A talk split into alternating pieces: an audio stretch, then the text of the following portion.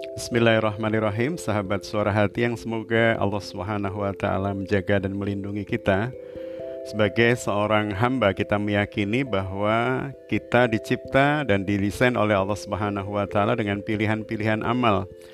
Fa'alhamaha wujuraha wa taqwaha ya. Sungguh Allah Subhanahu wa taala telah menciptakan jalan kebaikan dan keburukan dan kitalah yang kemudian memilih dan memilah jalan mana yang kemudian akan kita lewati dalam hidup ini.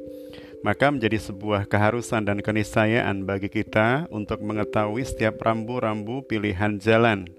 Dan Allah Subhanahu wa taala telah menetapkan rambu-rambu itu di dalam wahyu dan kalamnya maka agar supaya kehidupan kita dan perjalanan hidup kita serta pilihan-pilihan hidup kita senantiasa terarah dengan rambu-rambu tersebut jangan pernah jauhkan diri kita dari Al-Qur'an dan jangan pernah jauhkan pilihan hidup kita dari Al-Qur'anul Karim semoga kita menjadi hamba-hamba Allah yang senantiasa berdekat-dekat dengan Al-Qur'an membaca mempelajari dan mengamalkan dalam kehidupan keseharian kita.